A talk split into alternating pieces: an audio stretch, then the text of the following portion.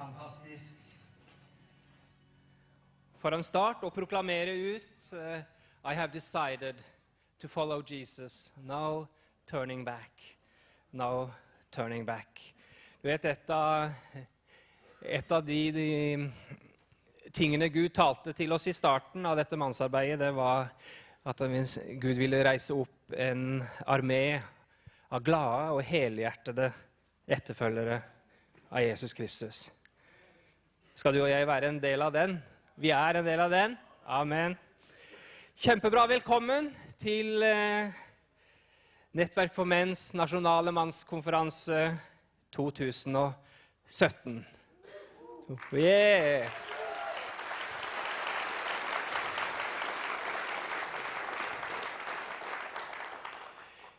Jeg merker jeg blir så glad bare av å gå ute i vestibylen der og, og, møte dere alle sammen. For det er liksom eh, folk en kjenner fra alle mulige sammenhenger og tidligere konferanser og ting fra eh, UiO og eh, menighetsliv. Fantastisk. Så mange herlige menn og gutter som har valgt å sette av tre dager til å sitte ned ved Jesu føtter. Fantastisk. Vi er veldig glad for å få lov til å ha denne konferansen her i Vennesla, Philadelphia. For et lokale å ha det i. Så har vi vært så heldige å ha pastor Gunnar Jeppestøl iblant oss til å ønske oss velkommen til Philadelphia, til Vennesla, til konferansen. Gunnar, vær så god.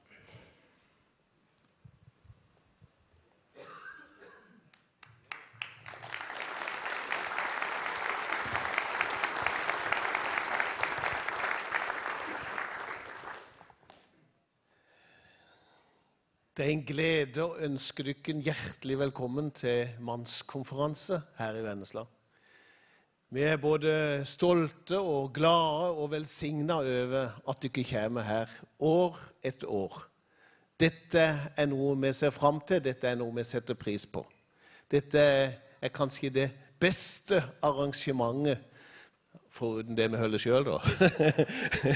Nei, det er bare tull. Dette er kanskje det beste programmet som, og arrangementet som vi har igjennom året her. Så vi ser fram til slutten av januar, eller ja, siste halvdel av januar, for da kommer mannskonferansen.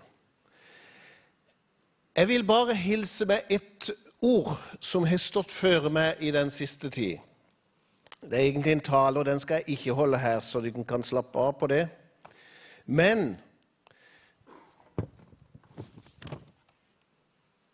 jeg følte som Herren la et eh, budskap på meg i begynnelsen, et nyttår her. Og Det er henta fra Matteus 8 og vers 24, eh, eh, og så et par vers fram til og med 26. Og det omtaler en situasjon i disiplenes liv der de skulle øve på den andre sida av Genesaretsjøen. Og det er nok et bilde på et liv, på våre liv, der begynte å blåse en ganske sterk vind. Og sånn er det jo med livet. Der kommer noen vinder i livet. Kanskje du er kommet her på mannskonferansen nå som har en kraftig vind i ditt liv. Det kan være relasjonsmessig, det kan være ekteskapelig, det kan være sykdom. Og det er utfordringer på mange områder. Vi vet òg at land og kristenheten òg opplever noen sterke vinder. Eh, både med flyktningkrise, men òg i de kristne sammenhengene, med Guds ords troverdighet og, og, og de tingene der. Så det blåser noen vinder. Og da kan vi oppleve oss eh, kanskje både små og hjelpeløse i den båten som vi er i. Altså liv, vårt liv er i en båt. Og Sånn var det her med disiplene. Og Der står det i vers 24 der Og se, det blåste opp en kraftig storm på sjøen, så båten ble skjult av bølgene. Det var fakta. Og så står det bare tre ord etterpå som det er egentlig snudd ifra en, kanskje en annen sammenheng enn det du er vant til å høre denne lignelsen, eller fortellinga er det jo lagt ut. Der står etterpå der Men han sov. Hvem var det som sov? Det var Jesus som sov. Her var det ikke disiplene som hadde sovna, men her var det Jesus som sov. Ikke det at det var noe, han hadde gjort noe feil, men jeg tror faktisk det vekte meg opp at det er mange, mange mennesker, kanskje en sjøl inkludert på en del områder, at mesteren, Jesus, han sover. Forstå meg rett, for det er et litt motsatt bilde av det vi er vant til. Men situasjonen var alvorlig. De var i ferd med å gå under. Men så står det i vers 25 disiplene gjorde noe rett. De gikk bort til ham og vekka han og sa, 'Herre, frels oss, vi går under.' Og da ble det liv i han som sov. Og jeg tror faktisk det er en utfordring til oss som kristenhet. Vi har en champion, vi har en kjempe i båten. Både som menighet, som enkeltpersoner, som familie. Men hør Vi må ha en vågen. Der står noe om å banke på, om å trenge seg på. Han vil at vi må ta aksjon. Og det var det som skjedde her. De gikk til han. Nå er ikke sikkert båten var så stor, men det står iallfall at de gikk til han og vekka han. Og så kom de med beskrivelsen av den reelle situasjonen. Den var meget alvorlig. Det var i ferd med å gå under. Men da reiste han seg, og så stoppa han både vinden og bølgene. Der ble en total forandring i situasjonen på livets Genesaretsjø. Kanskje du er kommet her til denne konferansen med store utfordringer. Og jeg kan si til deg, Jesus gjør ikke forskjell på folk. Han elsker alle mennesker like mye. Men det ser ut som det er forskjell på hvor mye Kristus får utretta i den enkeltes liv. Og det har noe med vår påkallelse, vår bønn, vår Å vekke Han. Når du er kommet her i dag, når vi lovsynger, når vi priser Jesus Ja, åssen kan du vekke Han? Gi deg over til Han. Løft hendene. Begynn å prise Han. Tal ut Hans store løfte. Han vil deg det beste. Han vil at du skal komme over på andre sida. Han vil at du skal berges. Han vil ikke at du skal gå under i bølgene, verken du eller familien, eller den plassen du bor, eller menigheten. Han er med oss. Men kanskje vi har hatt en sånn passiv innstilling at alt, alt skal han gjøre.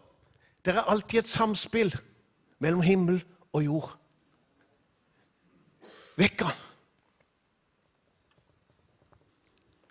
Skal vi be sammen. Pleier vi å reise oss? Vi pleier å reise oss. Og så var det bare det lille jeg ville si. Situasjonen kan være utfordrende, men vekk han. Bank på. Inviter han inn i livet inn i situasjonene, inn i de vanskelige tingene. Han kan det. Han kan det. Han kan snu situasjonen. Han kan stoppe vinden og stoppe bølgene, og det kan bli blikkstille. Det er bare han som kan det, og han ønsker at du skal ta tak. Kjære Jesus, vi vet vi ikke om vi kan gjøre noe sjøl. Det er du som har gjort det. Men vi takker deg, Gud Fader, at du sendte Jesus Kristus ned til denne jord. Og takk for at i Han så er det liv. I Han så er det løsning. I Han så kan den største storm bli til blikkstille. Herre, du ser om det er mennesker iblant oss som er kommet her med frustrasjon. Kanskje de sprang nesten ifra en storm der de kom ifra. Herre, nå er de kommet i din nærhet. Og la de gjøre som disiplene. De gikk til det. Og så sa de som det sant var, Herre, vi går under. Og det elsker du å høre. Da blir du vågen som aldri før, og du begynner å ta tak i situasjonen. Herre, vi ber deg om en utgytelse her i denne konferansen av din nåde, av din kraft, av din styrke og din glede. La det få lov til å velle fram som en mektig elv, Herre. Og jeg takker deg for alle de som du skal klemme inn til ditt bryst, Herre. Og at de skal få lov til å kjenne de er elska av deg. Og du bryr deg om livet, om situasjonen om omstendighetene kan være bråkete, så er du der for å hjelpe, for å trøste, for å frelse, for å lege det sønderbrutte. Om det er i kroppen, sjelen eller i ånden. I Jesu navn. Amen.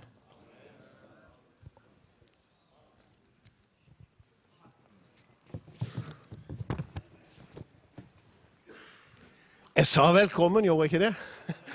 Hjertelig velkommen.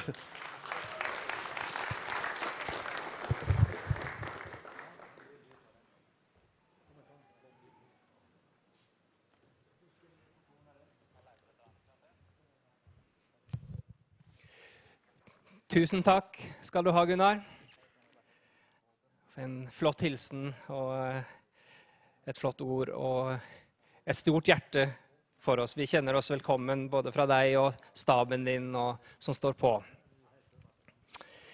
Eh, jeg vil også benytte anledningen til å lese noen vers eh, nå i starten av konferansen. Vi Eh, nå skal vi være sammen innenfor Gud.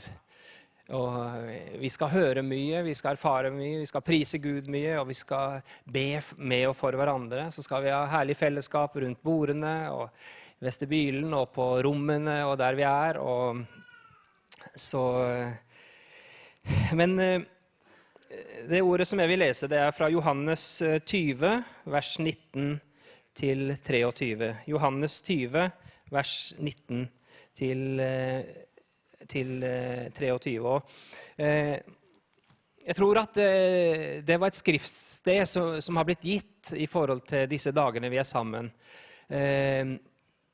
I, under åpninga blant veileder og forbundsteam så gikk lederen for, det rett inn i, i, et, i det verset, et av de versene.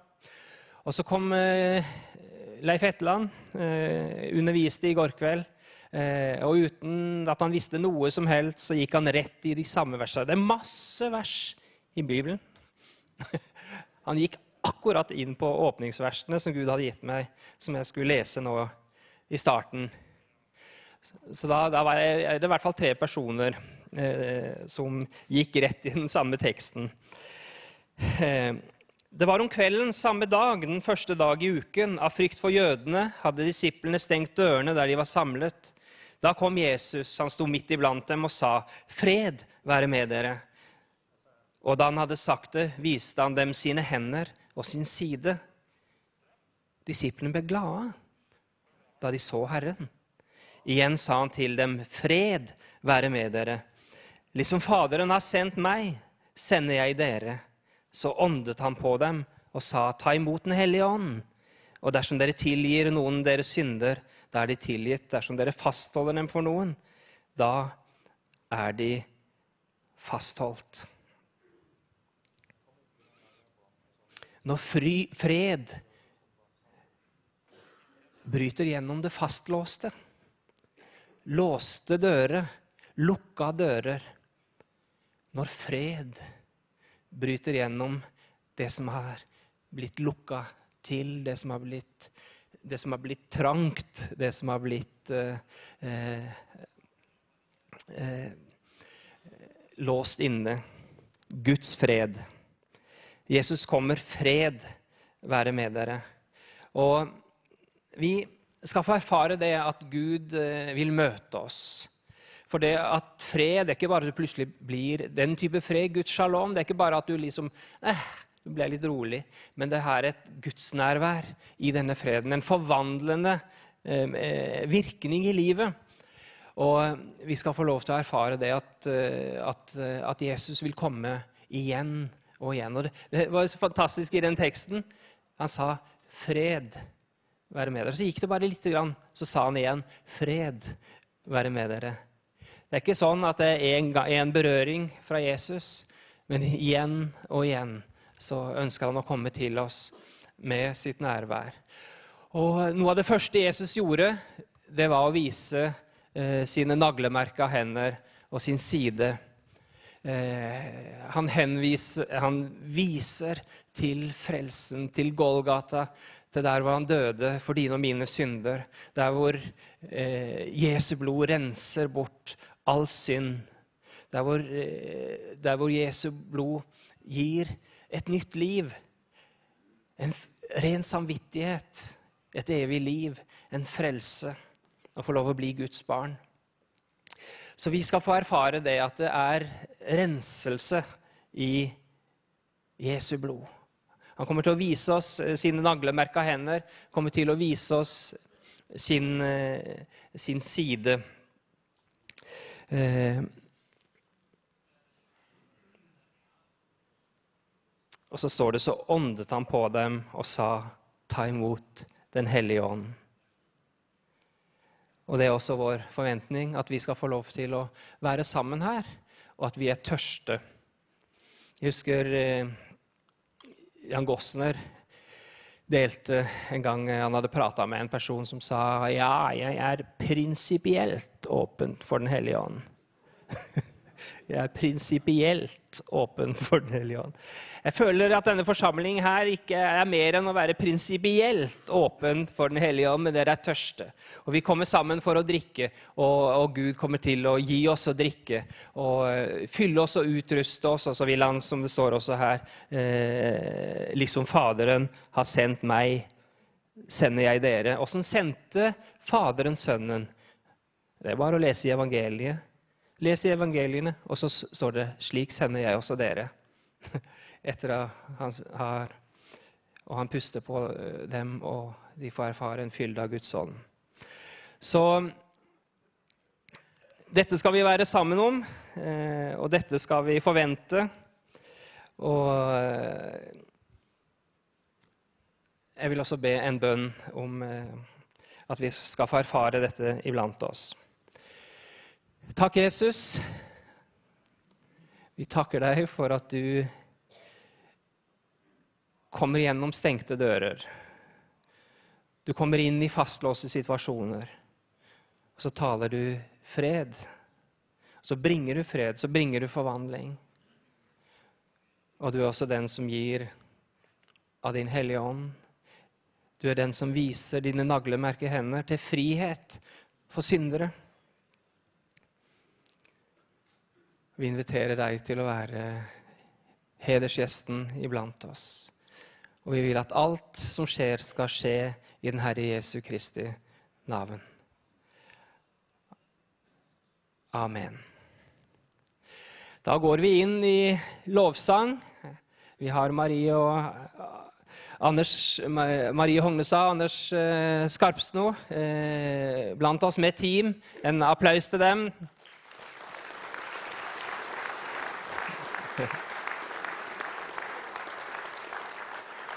Så priser vi Gud, og så har vi Finngeir Vignes blant oss. Kan du reise deg?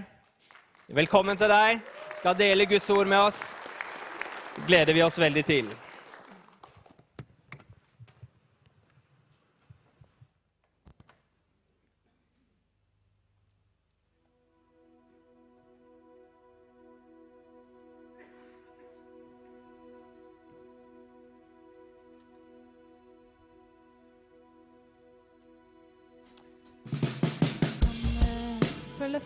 reise deg hvis du, hvis du vil.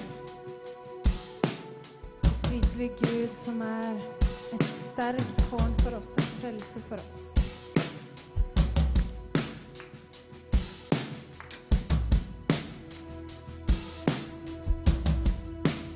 Og, og det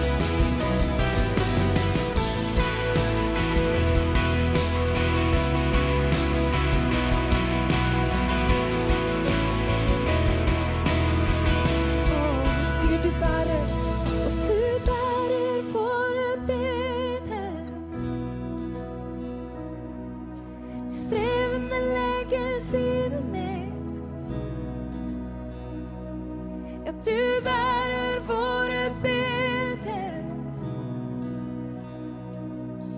De strevende legger sine ned og finner sin tilflukt hos deg. Jeg finner min tilflukt hos deg. Jeg finner min tilflukt hos deg.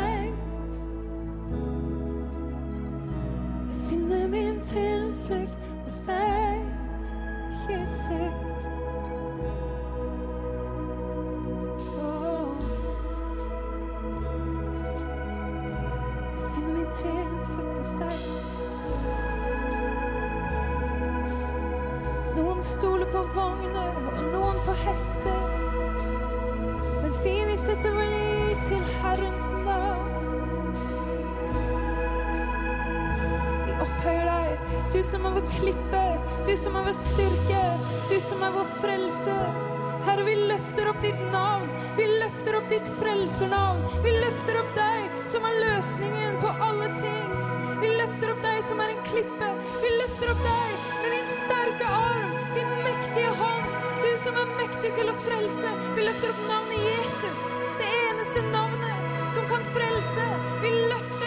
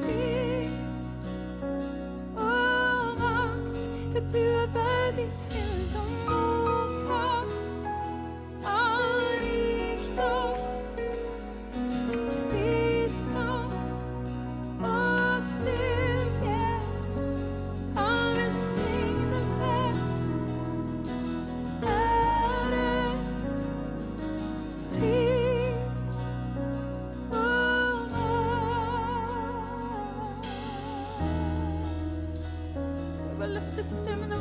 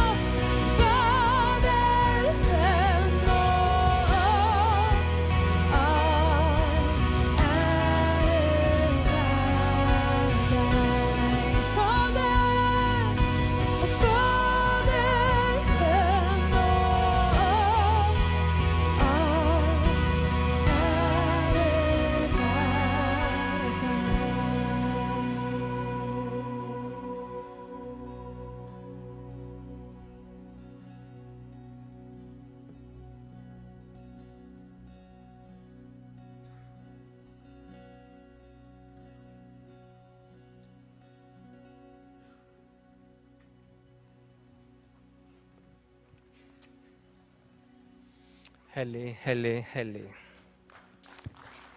Mm.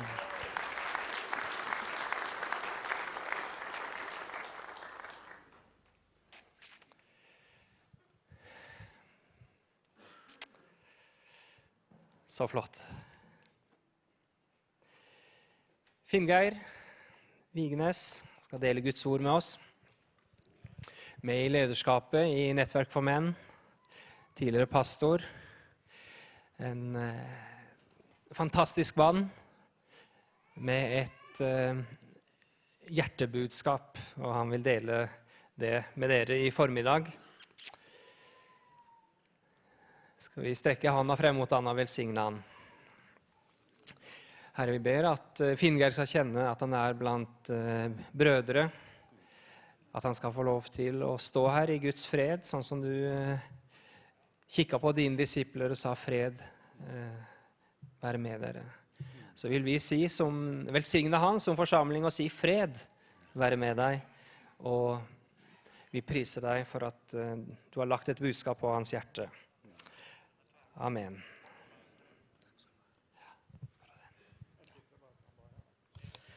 Takk skal du ha, Geir. Takk til dere for velsignelse og fred.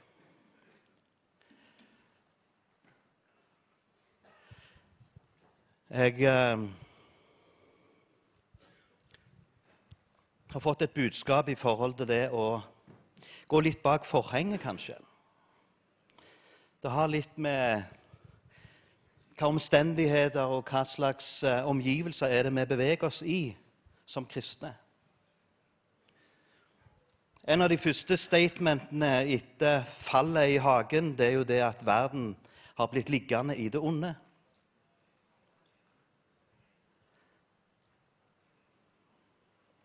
Verden har falt ifra den statusen den hadde, til en lavere status. Og den statusen er veldig lav, veldig lav. For meg har det vært viktig å forstå de omgivelsene som jeg beveger meg i. Det er ikke så veldig lenge siden at jeg gikk inn og studerte ordet ondskap. Hvis verden ligger i det onde, så ligger det i ondskap. Ordet ondskap, det heter på gresk 'kakos'. Og det betyr verdiløs. Visste du det? Det er grunnordet i dette greske ordet. Det er verdiløs. Så fiendens strategi er å få oss mennesker til å føle oss verdiløse. Når Adam og Eva var i hagen, så hadde de den høyeste verdi. Og han fryda seg over mennesket. Og det er noen bilder som jeg har lyst til å dra oss inn i for oss å få se hva som egentlig har skjedd. I litt sånne store strekk skal vi ta, og litt små strekk. Jeg husker Arl Edvardsen sa det, det gjelder å ha perspektiv på ting. Og for meg har det satt noen perspektiver. For meg å si til en nær venn, ikke kristen, som jeg vet har blitt uføretrygda og satt fullstendig ut av, av livets spill pga. psykiske problemer. Og jeg kan si til han og fortelle han at enten du tror eller ikke, så er det noe godt og det er noe vondt i denne verden. Men når jeg forteller deg at ordet ondskap betyr verdiløs, er det noe som du gjenkjenner? sa jeg til han. Ja, sa han. Er det det det er? Den følelsen av å være verdiløs. At jeg ikke har noen betydning. Hvem tenker og bryr seg om meg? Er det noen som har tenkt sånn? ja, vi er i samme båt, alle. Og Da er det så fascinerende å tenke på Jesus som vi har prist nå, og bejuble. Men hvem er denne Jesus? Visste du det at før han fikk navnet Jesus, så hadde han et annet navn.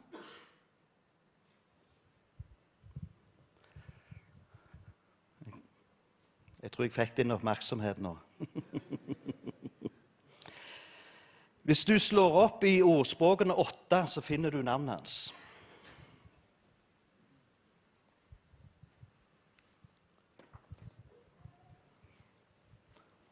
Han ble kalt for visdommen. Det var hans navn. Og vi leser litt uti her. Så sier han det at 'jeg har vært innsatt fra evighet', fra begynnelsen, før jorden var til. Mens dypene ennå ikke var til, ble jeg født. Da det ikke fantes kilder som fløt over med vann, før fjellene ble senket ned, før haugene, ble jeg født. Da han ennå ikke hadde dannet jorden eller marken eller det første av alt støv i verden. Da han satte himmelen på plass, var jeg der. Da han dro en hvelving over dypet. Da han festet skyene der oppe. Da han lot dypets kilder være faste. Da han satte grenser for havet, så vannene ikke skulle gå lenger enn han hadde sagt. Da han ga sine lover for jordens grunnvoller, da var jeg ved hans side som håndverksmester. Noen oversetter det med kunstner. Visdommen er kreativ. Visdommen er oppfinnsom. Visdommen skjønner seg på ting. Visdommen har en utgrunnelighet fordi at visdommen ble født av Gud. Det står faktisk at Jesus ble født. Selv om han var innsatt fra evighet. Mens dypen ennå ikke var til, ble jeg født.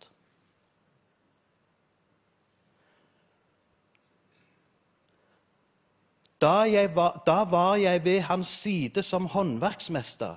Jeg var daglig til velbehag. Jeg frydet meg alltid for hans åsyn. Ja, jeg frydet meg over verden, hans jord, og jeg hadde min lyst i menneskenes barn. Her ser du Jesus sin første kjærlighet til oss. Lenge før fallet, lenge før mennesket var etablert, så hadde han sin lyst i mennesket.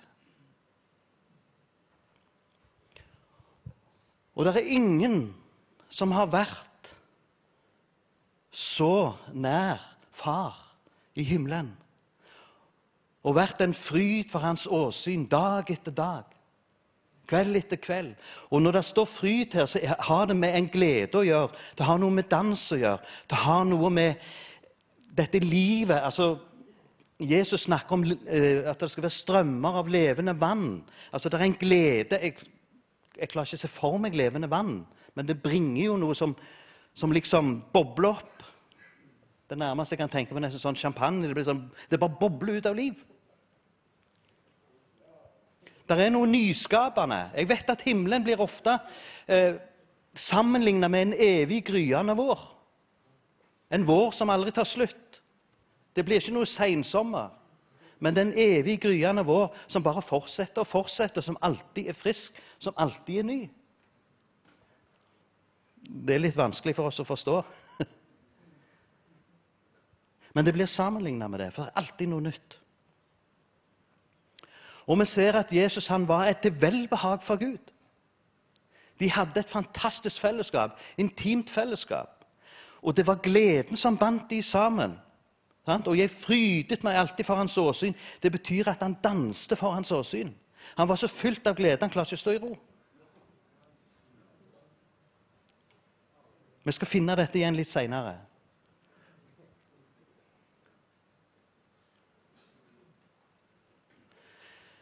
Så dette er denne Jesus vi snakker om. Ja?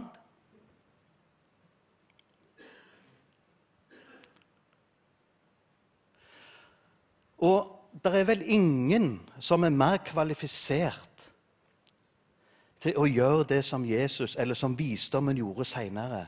Og da fikk han et nytt navn. Han fikk navnet Jesus Kristus.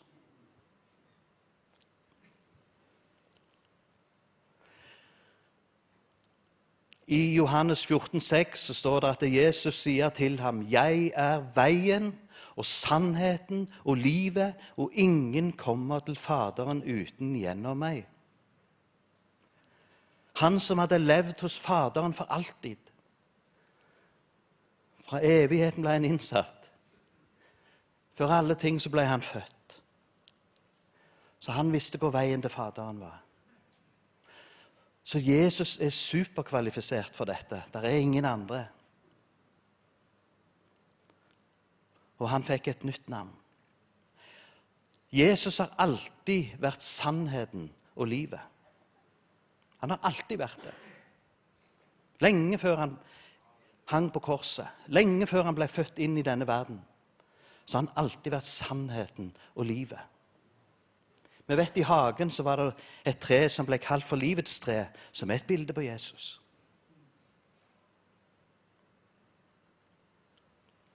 Og Jesus har også sannheten i seg. Og den som er bæreren av det, det er jo sannhetens ånd, som er Den hellige ånd. Det navnet kan også bety virkelighetens ånd. Så hvis du har problemer med virkeligheten, så trenger du å gå til Den hellige ånd. Så vil han forklare deg det. Vise deg det. Ta deg inn i det. Og du får lov til å se hvordan ting egentlig er. Du får se sannheten og virkeligheten. Men Jesus, han blei veien. Når han gikk på korset, så viste han det at det var et offer å gjøre. Navnet Jesus, Kristus, er hele evangeliet i kortform. Jeg sier dette ofte. De som har hørt meg før, de har hørt dette før. Men Jesus Kristus er hele evangeliet i kortform. For navnet Jesus betyr Gud frelser.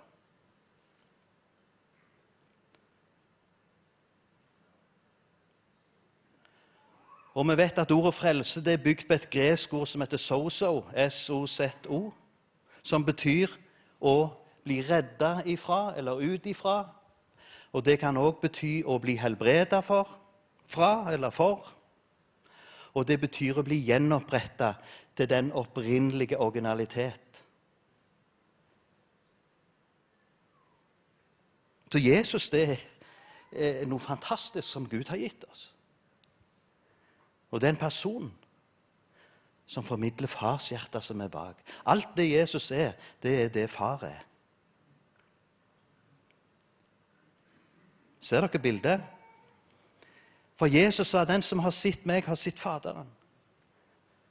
Og Faderen er full av kjærlighet og nåde. Selv om han er allmektig og kan bare trekke pusten tilbake, så vil hele verden dø. Men jeg er så glad for at far er kjærlighet. Han er agape, betingelsesløs kjærlighet. Han elsker deg fordi at du er du, for du er hans skapning. Og at nettopp du er du. Og du er skrudd sammen sånn som du er fordi du skal være sånn. Til og med jeg har måttet erkjenne det om meg sjøl. Det er helt OK Finn Geir, å være sånn. Det er til og med OK å hete Finngeir.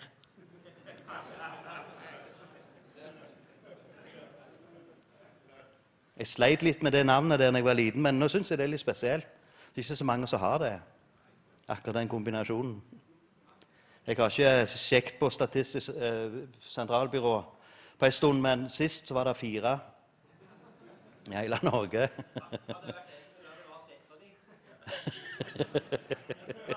ja.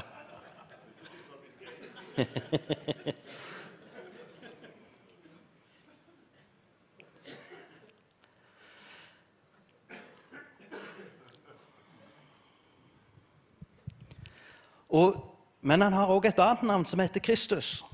Og det betyr den salvede. Og det er å, å få en himmelsk utrustning.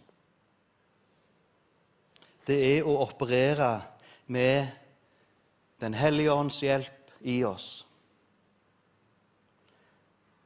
For Jesus sier videre i, i uh, I denne passasjen der, der han sier 'jeg er veien, sannheten og livet', så sier han det at, eh, at jeg er i Faderen, og Faderen er i meg, og jeg vil at dere skal være i meg som jeg er i Far, og Far er i meg. Og dere skal gjøre de samme ting som dere ser at jeg gjør. Så han er modig, som tør å gjøre dette. Først så kommer han og, og bringer oss forsoning og frelse. Fordi han sier det at eh, ondskapen er oppheva. Det gjelder ikke. Den der verdiløslappen som har blitt hengt på, den gjelder ikke.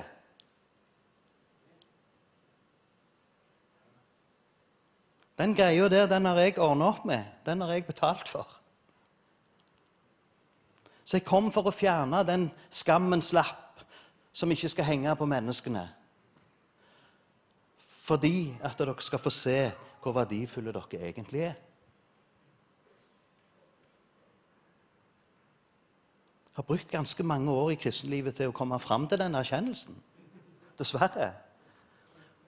Så du som er ung og får høre dette her, du er halleluja. Det kan ikke annet enn å bare bli fantastisk. Og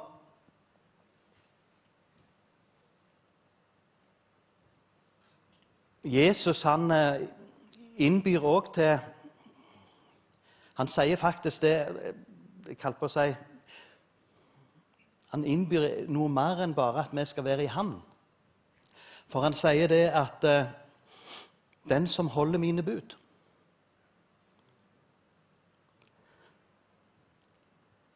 Han vil vi komme til. Fader, Sønn og Hellig Ånd, og vi vil ta bolig der. Så vi snakker så mye om å bli fylt med Den hellige ånd. Men Jesus sier det, jeg tilbyr ikke noe mindre enn at dere får både Faderen Bli fylt med Hans kjærlighet. Sønnen og Den hellige ånd. Alle representerer forskjellige ting. Gud er agape, som er kjærlighet. Betingelsesløs kjærlighet. Sønnen kom med nåden. Og Den hellige ånd kom med fellesskapet mellom himmel og jord. Og Det er derfor vi har det i vår bønn. La din vilje, som er i himmelen, la den òg skje på jorden. Så vi blir innbudt til dette her. Det er dette Jesus taler om. Og nåde, det er noe fantastisk. Nåde er Du kan få nåde, og du kan få nåde over nåde. Jeg klarer nesten ikke tenke hvordan det heller er, men jeg håper vi får oppleve det i denne konferansen. Så vel som det å bli fylt av Fader, Sønn og Hellig Ånd. Vi får en kjærlighetsdåp. Vi kommer til å komme i kontakt med nåden. Jeg skal si noe mer om det. Og vi kommer til å kjenne fellesskapet med himmelen gjennom Den hellige ånd. Nåden. Jesus representerer nåden. Nåden, det er karis på gresk. CH hvis det er på engelsk. Jeg tror det skrives med K på norsk. Jeg er litt usikker. Men det er karis, og det betyr nåde. Det, det blir sammenlignet med å få noe, har, å få noe ufortjent. Men dette ordet, karis, er bygd på et ord som heter kara, som er grunnordet for forståelsen av nåden. Og ordet kara, det betyr glede. Og det er ikke noe hvilken som helst glede, men det er liksom gledens kilde. Det er gleden sjøl in, in person. Det er gleden sjøl som veller fram. Og når du ser at Jesus lekte foran fars åsyn, og han var en glede for far, så er det noe av den samme gleden som ligger i det Jesus formidler til oss. Så da har du kara, som betyr glede. Så har du karis, som betyr å få noe ufortjent. For å sette et bilde på det Jesus blir ofte sammenlignet med at han er en port. En port inn til det himmelske. For det er jo det han er. Han åpner jo himmelen for oss. Og når du har Jesus som herre i ditt liv, så kan du gå inn der så kan du hente det du trenger for å gi til de som er utenfor. Så kan du gå inn og ut og inn og ut, ta det du vil ha. Vær så god, det er dekka bord. Hva trenger du? Eller gå og spør naboen din hva trenger han. Trenger et økonomisk mirakel? Ja, ok, ja, men vi ber. Så skjer det noe hos naboen, og så skjønner han ikke at det går an. Ja, Men dette var jo umulig. Ja, men nå har det skjedd. Gå og be for naboen din. sant? Fordi at fienden jobber. Han jobber for at vi hele veien skal føle at vi ikke er verdt noe. At du kan ikke gå og bringe sånn budskap. Nei, du kan aldri bli noen predikant. Du kan aldri undervise. Du kan aldri bli noen god far, eller Så har du hele regla, liksom. Men Gud sier det motsatte. Jesus sier det, du er så verdifull for meg at jeg ga livet mitt for deg. For at du skulle få alt det som jeg hadde og har når jeg leker foran min fars åsyn. Det er ditt. Så nåden har òg et tredje aspekt i seg. Vi har med kara og karis, så har du karisma. Så nå har jeg en litt sånn lei beskjed til noen, kanskje. Det er alt dette øret som hører, og øyne som ser. Men er du født på ny, har Jesus som Herre og har tatt imot nåden, så er du dessverre karismatiker.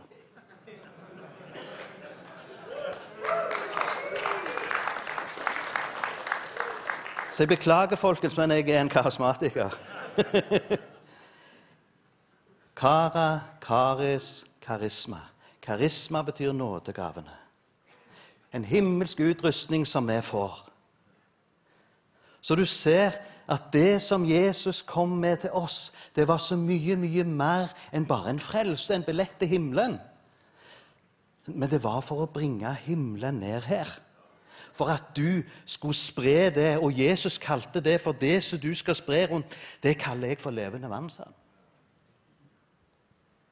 Og det kan du bare gå rundt og så bare lekker du. Du bare flyter over. Det skal liksom uh, sant? Bli fylt. Og la det bare lekke. Egentlig er det så enkelt, men vi har gjort det veldig vanskelig. Så i starten av denne konferansen så skal vi ta imot både Fader og Sønn og Hellig Ånd. Vil du ha det? Jeg vil ha det. Jeg vil ha det. Oh yes. Kjærlighet. Fellesskap med det himmelske. Nåde. Og jeg vil gjerne ha nåde over nåde. Nåde over nåde vil jeg ha. Det må være det som gjerne er den dobbelte del. Jeg vet ikke. Men en kan få det òg. Mange gode løfter i Bibelen. Så nå må vi bare få denne her opp og svive igjen.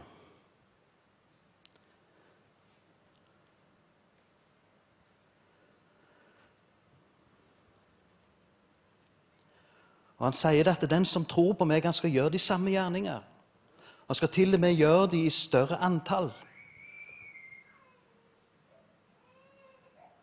Så det ligger en lovnad. Hvorfor snakker Jesus om det? Hvorfor var det så viktig? For han har sagt veien, sannheten og livet. Så er det dette han snakker om. Snakker om sitt forhold til sin far.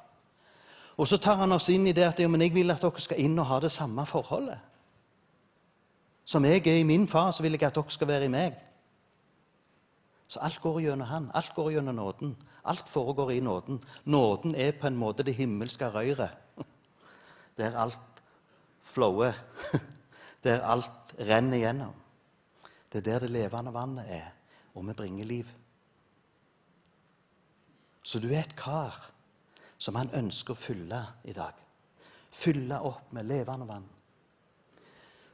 Men Jeg skal prøve å være Jeg har stoff her til ganske mye, men jeg skal prøve å å korte det ned litt, for jeg tror vi skal bruke litt tid til å be sammen etterpå. Jeg tror det er folk som har kjent på et kall over livet sitt. Faktisk det å gå inn i en tjeneste. Og jeg tror du er her. Og hvis du hører denne DVD-en og kjenner det på samme måten, så er det et kall ifra Gud til deg i dag. Til å bli fylt av Fader, Sønn og Hellig Ånd. Til å gå inn forbi Hans åsyn og være der. Så han får begynne å tale med deg.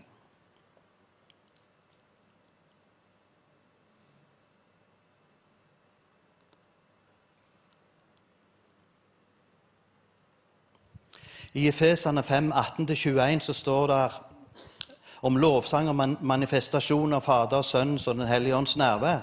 Og Der står der og bli ikke fulle av vin, for det fører bare til utskeielser, men bli fylt av Ånden, slik at dere taler til hverandre med salmer og lovsanger og åndelige viser, idet dere synger og spiller i deres hjerter for Herren, og alltid takker Gud vår Far for alle ting i vår Herre Jesu Kristi navn, og underordner dere hverandre i Guds frykt.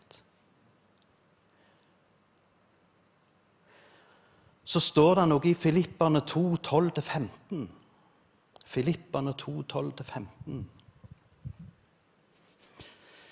Det er dette her med å arbeide på sin egen frelse. Det er et sånn passasje i Bibelen som jeg har jobba litt med. For Jesus sier jo det, du kan ikke legge noe til den frelsen som har blitt gjort. Og i og med at jeg er veldig makelig anlagt, så skjønner jeg ikke hvorfor jeg skal liksom arbeide. Er du med meg? Og så sa Jesus òg det er fullbrakt. Så hva mer kan jeg bringe inn da? Så jeg tenkte jeg måtte gå inn og sjekke litt på det der greiene der og se hva det er.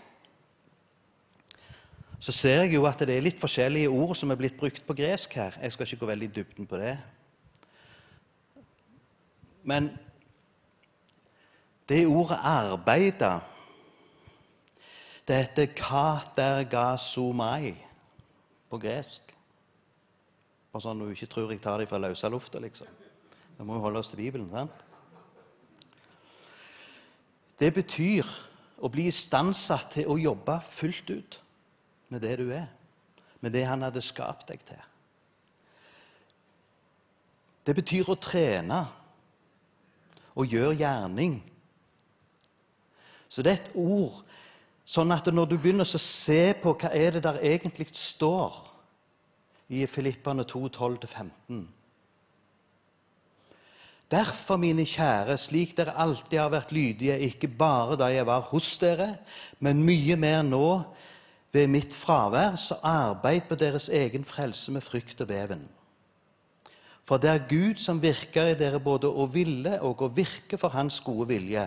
Gjør alle ting uten klager og innvendinger, slik at dere kan være ulastelige og rene, Guds uklanderlige barn midt i en vrang og fordervet slekt. Blant dem skinner dere som strålende lys i verden. For en fantastisk framtid! For et løfte! Men det det krever av oss, det er en spesiell type møte, tror jeg, som er bibelinitiert. Noen møter som vi ikke har så mye lenger. Dette er møtet som krever tid. Møte der du tar klokka og rett og slett bare legger den vekk. Mobilen din. Og så bare møtes vi på et klokkeslett og legger vekk alle de tingene der. Og så er vi innenfor Guds åsyn. Og da står det det at han vil arbeide på vår frelse. I det så ligger betydningen av det at han stadig vil fornye oss inni oss. For der står Den hellige ånd jobber i oss for å gjøre oss mer og mer lik Jesus. Er du med på det? Da er det den helliggjørelsen som vi snakker om. Helliggjørelse betyr egentlig sånn veldig røft oversatt betyr å bli annerledes. Betyr å bli lik Jesus, for han var i aller høyeste grad annerledes. Han gjorde jo ting som folk ikke skjønte at det gikk an. Han brøyd jo alle fysikkens lover. Han gikk på vannet. Wow. Eller de gamle profetene. Nei, jeg tror Guds ånd har rykt han ifra sikkert en annen fjellhaug. Så han fløy. Så du begynner å lese Bibelen, så kan du tenke at dette er jo ganske vilt, egentlig. Ikke at jeg har store ambisjoner om å fly sånn. Det er greit med fly for meg. Det føles trygt nok, det. Men vi ser at det ligger en kraftpakke i dette her. Altså, alt er mulig å gjøre gjennom Jesus Kristus ved Hans nåde. Og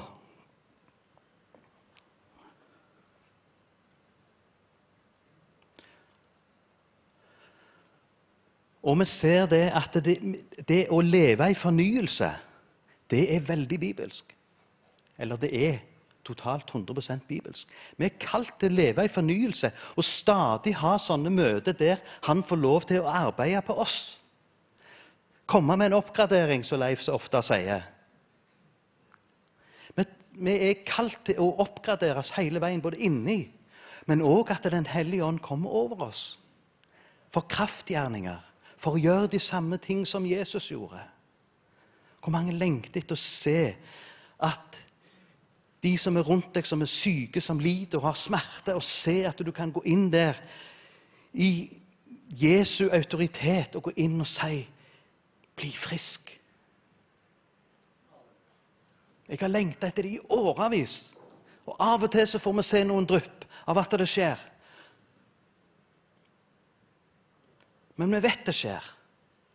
Vi har jo et stort vitnesbyrd i Sandnes med Adrian, som ble frisk fra denne sykdommen, der han ikke kunne fordøye mat i det hele tatt. Han aldri, fordøyelsessystemet hans hadde aldri fungert.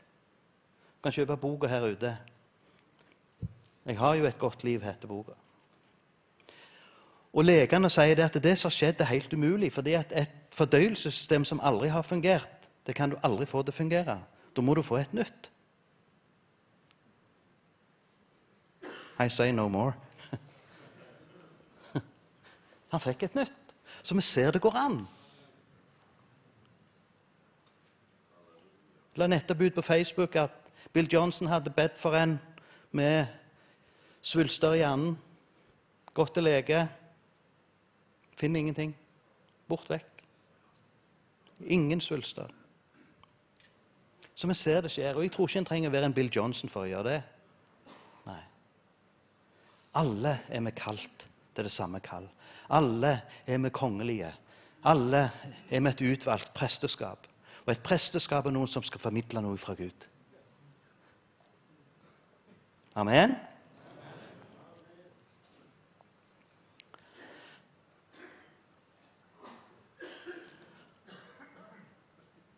Og Det som òg er veldig viktig når en går inn i disse møtene her, som du bruker tid på Begynn å gjøre det i menigheten din eller hjemmet ditt.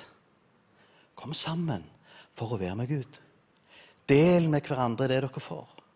Så skal du få se hvor Gud begynner å tale, hvordan Gud begynner å virke. For det står at det er Gud som gir oss vilje til å ville Hans vilje. Betyr egentlig det Han som gir oss styrke og kraft til å utføre Hans kraftgjerninger. For Guds rike består ikke i ord, men det består i kraft. Hva betyr det? Jo, jeg tror det betyr det som Jesus sa, at dere skal gjøre de samme ting som jeg gjorde. Han profeterte inn i menneskers liv. Han kom med kunnskapsord inn i menneskers liv. Han var den perfekte pastor inn i menneskers liv med sjelesorg. Han oppvekte døde. Han ba for de syke. Og når han var langt vekke. Han trengte ikke være til stede engang. Bare, og vi vet at dette smitter over på, på disiplene hans. Når Peter gikk forbi og skyggen falt på de syke, så ble de friske. Og dette kan vi ikke klare sjøl. Det er helt umulig. Men han kan gjøre det mulig gjennom oss.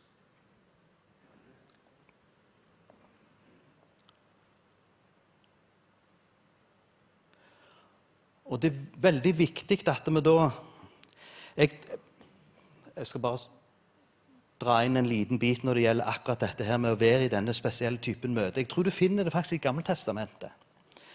Du husker når de skulle innta landet, så gikk de rundt Jeriko. Og de sa ingenting. De bare, fikk bare beskjed om å være stille. Og Jeriko det navn, Alle navn i Bibelen betyr noe. Betel betyr f.eks. Guds hus. Kan òg bety brødhuset. Men Jeriko, det betyr duft. Velduft. Og jeg tror at Jeriko er et bilde på oss, med høye murer som har forsvart oss med i vår farløshet. Mot alt ondskapen som er i verden, prøver å verne oss imot den følelsen av at jeg er verdiløs. Så kommer Gud. Kan du bare være i stillhet?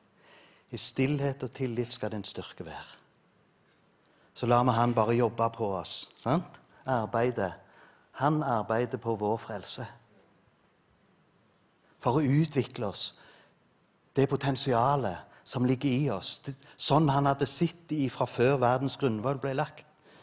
For han sa 'jeg kjente deg allerede da'. Det er lenge siden, det. Sikkert.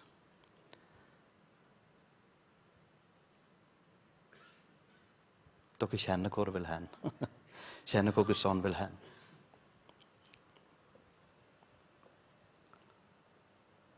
Og de gikk rundt der.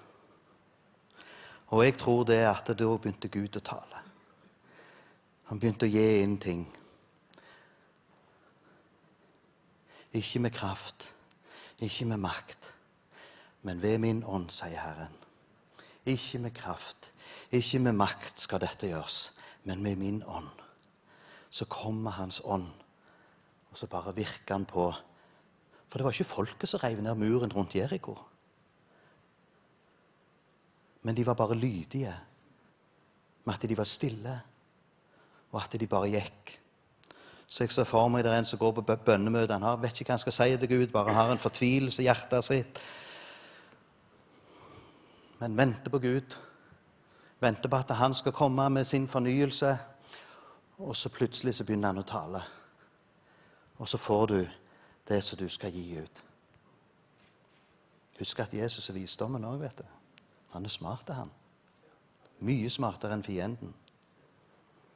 Djevelen, diabolos, løgnens far, det er våpnene han bruker for å få oss til å føle oss verdiløse.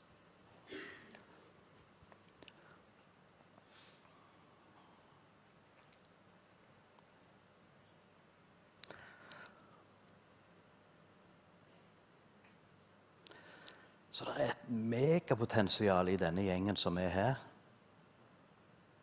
Altså, Verden kunne sikkert blitt frelst mange ganger.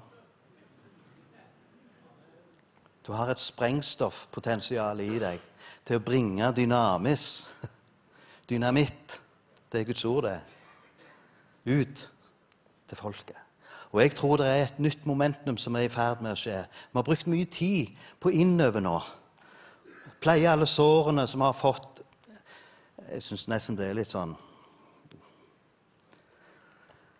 vi arrangerer, Dere må ha meg litt unnskyldt nå, men vi arrangerer kurs for å pleie sårene som vi har fått i forsamlingene og menighetene. Det er litt trist. Fordi at det er så lite Guds kjærlighet iblant oss. Så sårer vi hverandre. For såra folk sårer hverandre. Og Derfor trenger vi så inderlig dette budskapet som, som Pål, Jadao og, og Leif, eller Leif Helge, som jeg sier. Det er budskapet om farshjertet. Og at vi kan bli fylt av hans kjærlighet. Og Det er derfor vi trenger å bli fylt av Faderen, som er kjærlighet. Vi trenger å bli fylt av Jesus, som er på en måte nåden som skal til for å bringe det videre til andre òg. Og jeg tror det er et momentum nå der vi må begynne å orientere oss og se utover. Se litt ut ifra oss sjøl. For jeg tror at Gud ønsker nå er vi på en måte så klar. Ja, Det å gå ut og begynne å gi av den kjærligheten som er i oss. Men det er Gud som gir oss vilje til ville Hans vilje. Og jeg tror at, at den kraften i Gud som gir oss vilje til ville Hans vilje, det er Hans kjærlighet. Det kan ikke være noe annet. For det er Guds kjærlighet som driver til omvendelse. Og vi må være fylt av den kjærligheten som driver folk til omvendelse.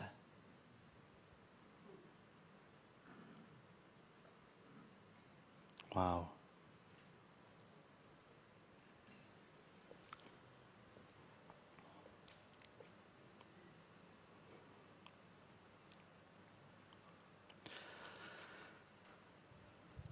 Vi er alle på forskjellig hva skal jeg si, fruktbarhetsnivå. Vi har dette med åndens frukter. sant? Kjærlighet og fred og glede. Langmodighet, saktmodighet. Saktmodighet høres litt trist ut, det.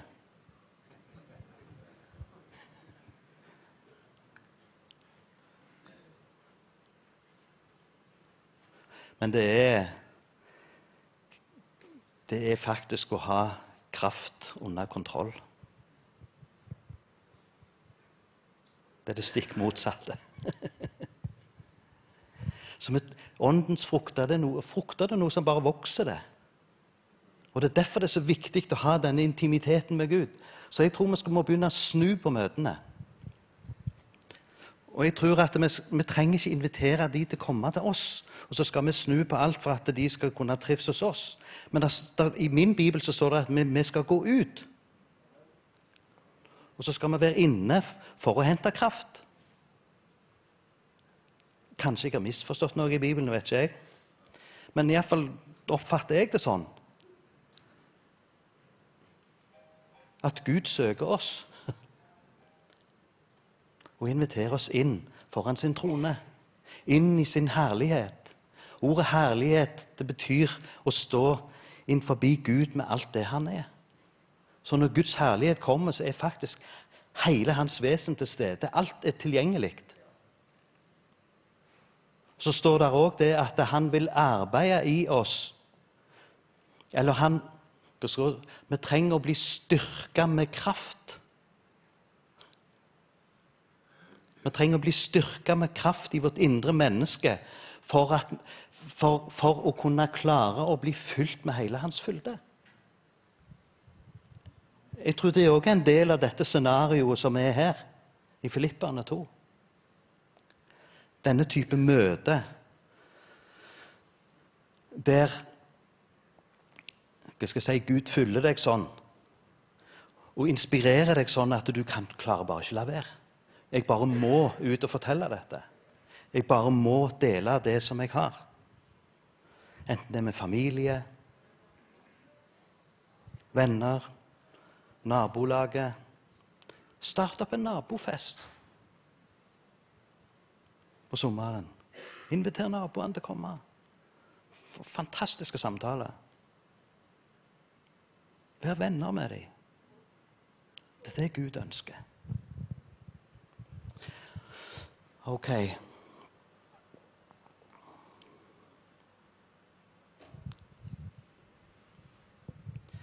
Um,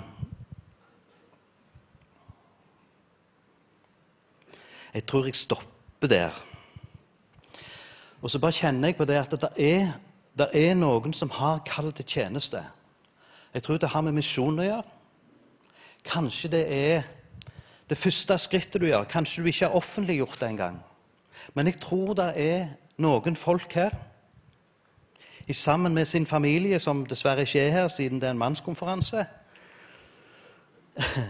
Kanskje de er på hotell, jeg vet ikke. Men i hvert fall så gjelder det deg og din familie, eller ditt team. Og det hadde vært veldig fantastisk å fått lov til at disse forbederne som er her, som bare er så klar til å be for deg, at de kunne be for deg og sende deg ut. Er det noen som har, kjenner det sånn? At de har Der er det én. To. Bare hold hånda ut. Der er det noen. Der er det noen. Det her er det.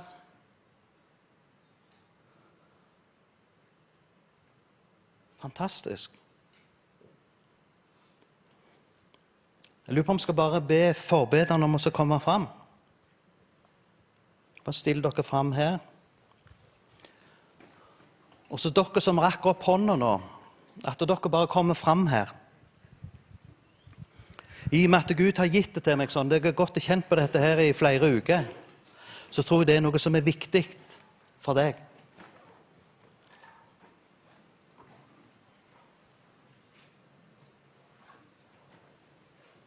Hmm.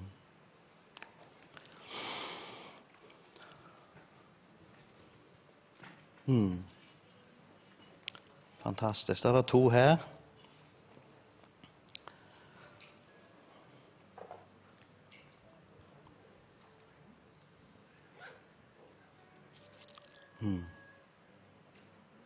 Der er det en. Her kommer det en til. Vi skal be for og med hverandre etter hvert. Men jeg bare kjenner det er viktig å gjøre dette her. Og vi som er i salen her nå, kanskje vi bare strekker ei hånd fram og velsigner dem. Og ordet 'velsigne' det betyr at de skal lykkes. At de skal gjøre karriere med det som Gud har for dem. Er ikke det flott? Så vi bare ber nå, far, for de som kjenner på dette spesielle kallet, at de skal ut på misjonsmarka, dra ut forbi landet kanskje, men som kjenner de har en misjonsmark, at du skal bare berøre dem på en helt spesiell måte. Bare ber om det nå i Jesu Kristi navn. I Jesu Kristi navn.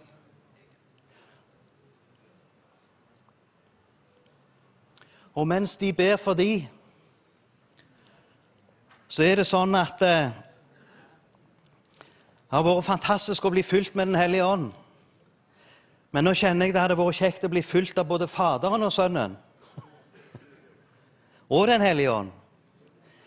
Da bare reiser du deg opp, og så bare kommer du fram. Og så hvis lovsangerne kan komme opp